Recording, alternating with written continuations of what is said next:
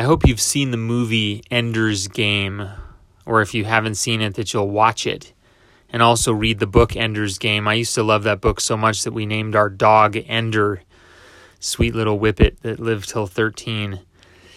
Anyway, the quick summary of the story is that there are aliens attacking Earth, and the powers that be, the government, realize that children are the best hope because they're young and they are smart, they have fast reflexes, they're not, you know, tainted by assumptions and expectations. So there's this training school in space where they train the kids to fight the aliens with like, you know, robots and advanced technology and spaceships, stuff like that. So the kid Ender, who ends up being the one that is picked, spoiler alert, of course, obviously, this is going to spoil it. Um, he goes to fight the final battle with the aliens, and there's a cool twist to the story that I won't mention, so there will be some surprises for you. But the strategy he takes, he's, you know, genius off the charts smart. The strategy that he takes totally surprises all of the commanders and generals and everything. This kid Ender's like 12 years old or something, whatever. And the strategy that he takes is he he quickly realizes what the situation is when he's in this final battle and he realizes that in order to win he has to do some crazy stuff that none of the grown-ups probably would have ever, ever thought about or tried. And what he does is he abandons like half of his army and they all like die instantly. Humans, real humans, you know, he just abandons half of his army and focuses on using this one weapon to destroy the alien planet. And at first it just seems crazy what he's doing, but then you realize that like the, you know, it was a losing battle he was going into, and this was like his only chance. And when he wins, you realize you, you're just blown away. Like I like to watch that scene like over and over again in the movie because you're you're just like, how you know, it's just amazing that he figured out just this one weak spot that they had, but it took just a totally insane strategy to get it done. And I actually think that that's a really good analogy for mold avoidance in two ways. I will never forget the actual moment when I realized that I had to move my family to New Mexico.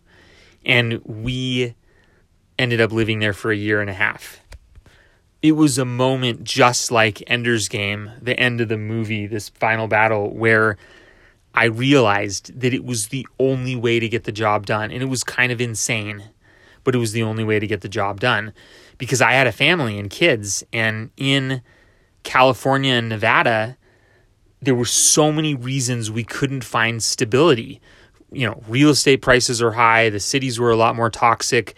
The only way I could stay clear enough to heal was for us to be like camping in the woods, you know, and you can't raise a family camping in the woods. So I you can do that for it's great to do that for like a year or two we we traveled in our RV all over the place for a year or two because we had to to learn mold avoidance skills. But for the real deep healing of you know intensification from like year two to three, we we couldn't do that forever. So I realized that you know around parts of New Mexico, northern New Mexico, that we ended up living in for a year and a half, it was the only place I found where my family could have some stability. My daughter could go to gymnastics, you know, we could have internet, like we could live kind of like normally and be clear at the same time, clear enough to heal. And I'm not saying there aren't other places as clear as New Mexico. That was just the one that we found. Um, there's probably hundreds, thousands more places like that. Whatever, I don't know. But it required a certain clarity of mind and determination to abandon our desire to live in places that we wanted to live more. We didn't want to live in New Mexico. None of us did. Um, we didn't really like it. But the thing is that I think, and this is really the crux of the message. I think there's more at stake than people realize. And I was starting to realize at those moments how much was really at stake. Like, if we didn't do the deep healing, even though we didn't really want to be in New Mexico, if we didn't do that, things would end up being a lot worse than what you might realize. Like we were going to run out of money, my family was going to go crazy cuz we didn't have stability. Um and without money, we couldn't do mold avoidance anymore. And like it was going to get really bad. Like we were we were we had this illusion that we were walking across a bridge surrounded by water, but we were really walking across a bridge surrounded by hot lava. If that if you'll take that analogy. like it wasn't just it was it wasn't really a choice to move to New Mexico. It wasn't like we had any other option. And when we re- when I realized that, my family was actually on vacation in Lake Tahoe visiting family, visiting, you know, and I was all by myself in Southern California where I get my 10 pass ozone. And I remember um, just having this realization. I was, I was, I had a lot of time to think because I was all by myself. And I remember just like getting this determination and realization that this is what I had to do. This is what I had to do. And before that, I had just been kind of half assing mold avoidance. And what happened to me was what Eric says will happen to people if they don't get clear enough. He says, you'll stay like this forever. And that had been my experience, not doing enough mold avoidance, half assing mold avoidance. Yes, I did recover to the point where I wasn't dying anymore, but I wasn't getting better enough to recover. And so I was stuck in exactly what Eric said would happen that if you don't do enough mold avoidance, you stay like this forever. I was not making progress. I was staying like this forever. So there was this, like, the penny dropped in my brain, like, aha, um, holy crap, I have to do this. And, and it was like, it was kind of a relief because all of the competing priorities just fell away. And after I had got my last 10 pass ozone in Southern California, which is another story, I'll talk to you guys all about Southern California and ozone another time because they were very great things for me at the time. But anyway, I drove back to a campground that we knew was a good campground in northern New Mexico. And there was no cell service there. So I was driving in and out of town uh, to get cell service and look at rental houses. And I was at that campground for 17 days by myself without my family knowing when they could rejoin me. They were in Tahoe staying at my parents' house. And I I was working 14 hours a day trying to find us a rental house that we could stay in that had RV parking. I had all these requirements. It has to have RV parking, has to be, you know, whatever, all these different requirements. And it, it just so happened that that was easier to find in New Mexico than California, right? Duh. Bigger lots, cheaper, all these things. That was why I was there. so, um, I worked 14 hours a day calling Craigslist, Zillow. You know, I looked at 25 properties and I finally found one that worked and it was great. It, it solved our needs. And that was the turning point in my recovery, I would say. I mean, there's a lot of turning points. It depends on how you want to define it. But finding us a stable place in northern New Mexico was really, really, really important. Um, it ended up that that rental house only lasted us four months before it went bad. It was a wood house. You'll hear me talk about how a lot about how I don't trust wood anymore. But it lasted four months, and I did so much deep healing in those four months my mentors had told me you need to be clear, stay clear, be stable for longer periods of time in order to get the real deep healing. The running around from place to place is not where you get the deep healing. It's where you heal in the beginning, yes, but eventually you need to really settle in somewhere. And so, because there was RV parking when the house went bad, I still could stay uh, in the area and in my RV. And then eventually, we found another rental house right down the street that was also good. You eventually find that when the outdoor air is good, the houses tend to be good too. And that house lasted us another 10 months or whatever. And so then finally my body healed enough that I didn't have to be in New Mexico all the time anymore. If you guys listen to my other podcasts, you'll hear my love affair with New Mexico. New Mexico is really turning point. So the moral of the story is that I was a lot more screwed than I realized I was when I, you know, didn't quite realize like you, you were going to run out of money. You're not going to heal. Like your family needs to, like, there's a lot of things that are going on here. You better be like Ender in Ender's game where you realize what the goal is, the target, the priority, and you might lose some soldiers along the way. And those soldiers in this analogy is, you know, oh, I want to be in California. Oh, I want to be here. I want to be there. Whatever. You you got to pick what's important in mold avoidance. You really got to go for it before you you know run out of money and everything blows up. Now, one you know caveat is you have to apply this to your own situation. Um, not everybody's going to do what I did and go to New Mexico and do the same thing. Uh, it depends. How sick is the person? How clear is their hometown area where maybe they can just stay and move across the street. Not everybody has to go to a different city or a different state. Um, how much money do you have? How old are your kids? Do you even have kids? Are you single? Are you married? Is your job flexible? Like I'm, you know, I tell you my story not because I think people should follow what I did. It's that's not at all it. It's because I want to demonstrate to you guys um, how it went for me and some of the wrong turns I could have taken and did take, thankfully bailing myself out. Um, you know, so it, I'll just give you one last little one minute story. The thing that we were doing that wasn't working because I wasn't being like Ender in Ender's game was we I really wanted to be by Tahoe.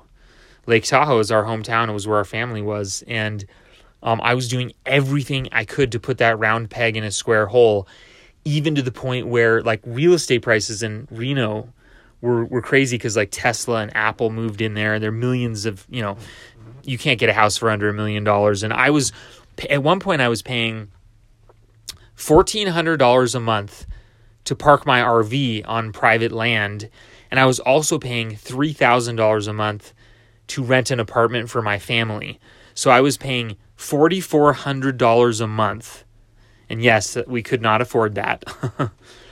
$4,400 a month. I still wasn't really healing because it wasn't clear enough. And I couldn't even go to the apartment that my family, my wife, and kids were in because it was the whole area was just super toxic, right? Like that wasn't working. And I think that if people treat their mold avoidance like that, where they think they can just do whatever the hell they want, that it's not going to work out you have to kind of submit to the realities of the game. And um, it, it was crazy. I even wanted to try to stay the winter at that property, and I ended up paying about $3,000 to install a septic tank to keep our RV there because I was trying to keep us in the Reno area. And then we ended up leaving and it, it, we never went back to Reno to, to live there. And, now this guy because I was like begging him, oh, I'll stay, you know, whatever. Now this guy has a, a, fresh new RV septic tank on his property in Reno that I paid for, that I never used a single time, ever. Three thousand dollars. I just wrote a check to install a septic tank in land that I never got to use because I was trying to make something work that wasn't working. And you know, if you have a hundred million dollars and you're super wealthy, then your situation might be different, and you might be able to force things to work that d- that didn't work. But I quickly realized that um, I had to try to survive before I could thrive. My desire, being in the Reno area, was that we would thrive. We would be close to family. We loved it. It was in the mountains that we liked. I wanted us to thrive there. But the problem was we weren't surviving there. You can't thrive until you survive. And that's like the bottom line of this message tonight. You can't thrive until you survive. I made a post on the group tonight and I used the analogy of let's say someone gets in a car accident and they become paraplegic and they're in their wheelchair and they're going to physical therapy and they tell their physical therapist, like I want to be an NBA player. I want to I want to be able to slam dunk a basketball. The physical therapist is going to be like, "Well, let's try to walk first." Right? Like if you can walk and get out of your wheelchair, which in and of itself would be miraculous, then let's worry about playing basketball. And I feel like that was like the transition I had to make when we were in Reno and I was forcing it to work. Um, I was trying to play NBA basketball in my wheelchair. And I'm using this as an analogy. I've never actually been in a wheelchair.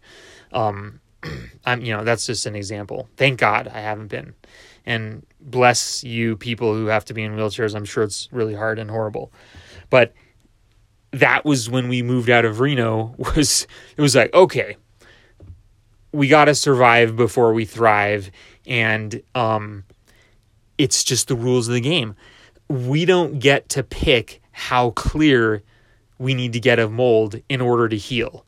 The body picks that. And the more we fight against it, um, the the more we end up kind of getting the, the worst of both worlds. We don't heal and we're spending all of our money and our resources faster to get it done.